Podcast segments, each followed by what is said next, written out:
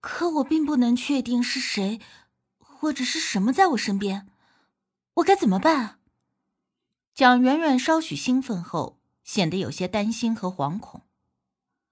这个呀，我原本想说这事儿也简单，找大姑走音问米，把跟在她身边那个东西找出来问问就成了。可是我惦记着大姑身体不是很好，所以到了嘴边的话又咽了回去。怎么样嘛？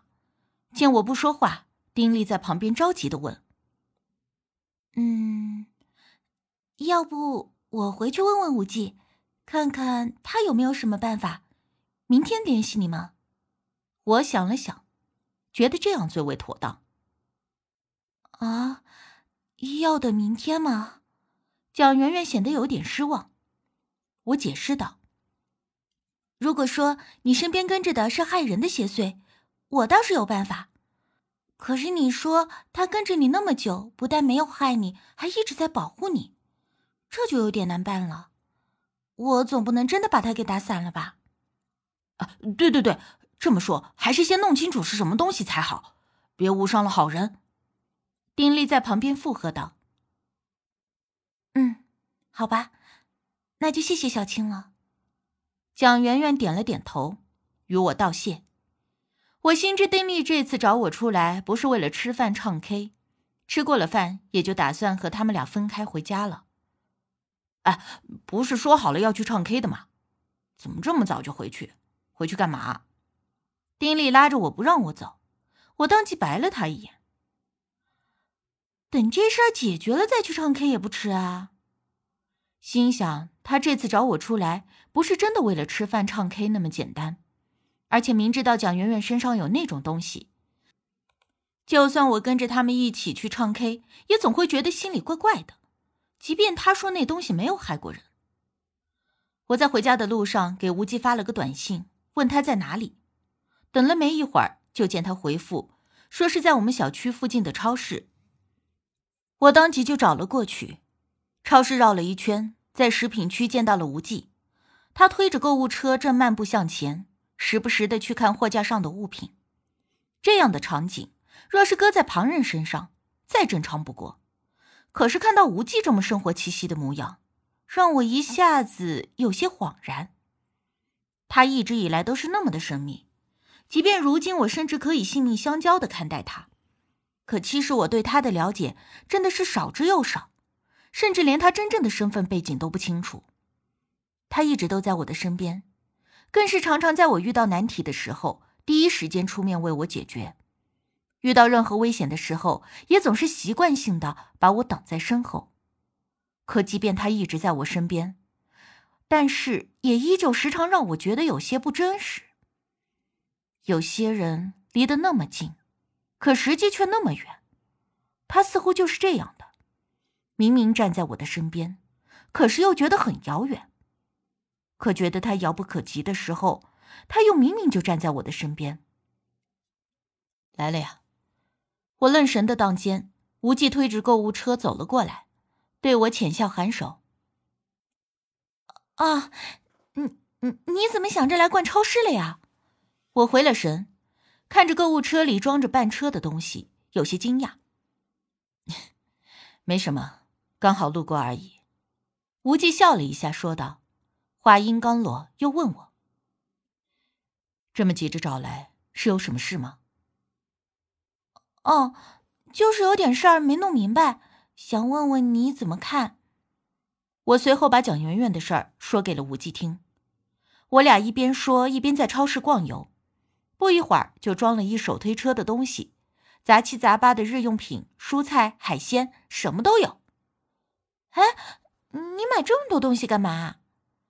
我觉得无忌有点反常，平时连一根葱都没有见他买过，吃的东西都是打电话让蔬菜店送的。无忌看着笑了一下，也没有说话，而是问我：“江圆圆还说了什么？”“嗯，好像也就没有什么啦，就是觉得有东西跟着他好几年，而且我看他身上的阳气好像很弱。”虽然看起来挺正常的一个小姑娘，但是总是有一种接近濒死者的气场在她周围。我思忖了一下，说道：“濒死者。”无忌闻言，眉心挑了挑。嗯，就是那种接近死亡的人，阳气很弱，气场也很阴郁的那种，就像是……嗯，我一时间想不出来该怎么形容我对蒋媛媛的感觉。我明白了，我话还没说完，无忌就点了点头。所以这件事儿你怎么看？我问他。或许是他认识的人吧。吴忌并没有很在意的样子，云淡风轻的口吻。我也这么猜想的。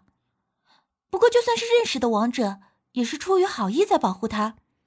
可要再继续下去，我怕蒋媛媛也真的就要被拖死了。我有点担心。虽然我和蒋媛媛是第一次见面，也对她没有什么了解，但是也不知道为啥。我就是想帮这个女生，这也并不难办。一般这种情况，只要说明利害关系，将其劝离即可。吴忌想也没想的说：“啊，你以前也遇到过这种情况？”我惊讶的问。他点了点头。嗯，那是一对母女。母女？那你说给我听听。我有些好奇。先结账吧。我这才发现，我一直跟着他，不知不觉的来到了结账台。付款之后，依旧是他推着车子，我在旁边跟着。不过我以为是要从正门出去的，但是见他却直接带着我上了电梯，往地下停车场走。啊，咱们也没有开车去停车场干嘛？我开车来的。啊，你你会开车？你买车啦？后来我才知道，这几天无忌帮着曹凤玲解决了一些难题，而这个车就是曹凤玲执意要送给无忌的。我虽然不懂车，但是想来曹凤林的手笔还有这车的标志，少说也应该是几十万的吧？你不会帮着他把林百全给杀了吧？我听完之后有些不敢相信的问：“不然为什么这曹凤林无缘无故的这么大手笔？”并没有，只是帮他查到了一些线索。林百全已经被抓了。无忌动作熟练的开车子驶出了停车场。说完曹凤玲的事，我又追问无忌：“刚才说的那对母女是怎么回事？”无忌边开车边慢慢的说了起来：“早前有一个中年妇女找到了无忌，希望他为其家中驱鬼。无忌当时就问他，为什么肯定家中有鬼？”那个中年女人说：“她的丈夫在家里好几次都莫名其妙的受伤，要不就是被突然翻倒的花瓶砸到了头，要不就是感觉有人在背后推他，从楼梯上跌了下去，摔断了骨头，还有就是连插手机的充电器都会被电到，半夜还觉得有人抓他的脚腕，醒来之后脚上就有了一圈手印。”啊，这么邪门啊！我才听到这里就惊讶了一下，无忌点了点头。他们家中一共住着三个人：女人、丈夫，还有一个佣人。那个中年女人说，家中有三个人，但是受伤的只有她丈夫自己。起初，女人还有些不相信，认为是丈夫有什么目的，所以故意自己做出这些事情来故弄玄虚。不然，为什么家中三个人，只有她整天受伤？按理说，佣人在家的时间最长，工作的时间也是最多的，可是从来没有遇到鬼呢。再后来，女人就在家中所有的地方都安装了监控，用来捕捉家里发生的奇怪事件。后来有一天晚上，丈夫突然在梦里啊的一声大叫，然后就用力的踢灯，女人被惊醒起身，听到丈夫说有鬼在抓她，而且吓得缩在被子里不敢动。大半夜被吵醒，女人的心情不爽，骂了男人两句，还嘲笑他胆子小之类的。但是看到男人的腿上竟然真的有三道血痕，就像是被尖利的指甲抓的那种伤痕。女人和丈夫都愣住了，但是女人依旧不是很相信有鬼。于是就调出了家中的监控，发现就在刚才，男人和自己都睡得正熟，谁也没有开始动的时候，床脚的被子竟然自己鼓起来一块然后男人突然开始踢灯。接下来的事情，二人也都清楚了。可是毕竟没有看到鬼，这种事情想要作假，也不是不可能。所以女人虽然嘴上安慰着，可心里还是怀疑的。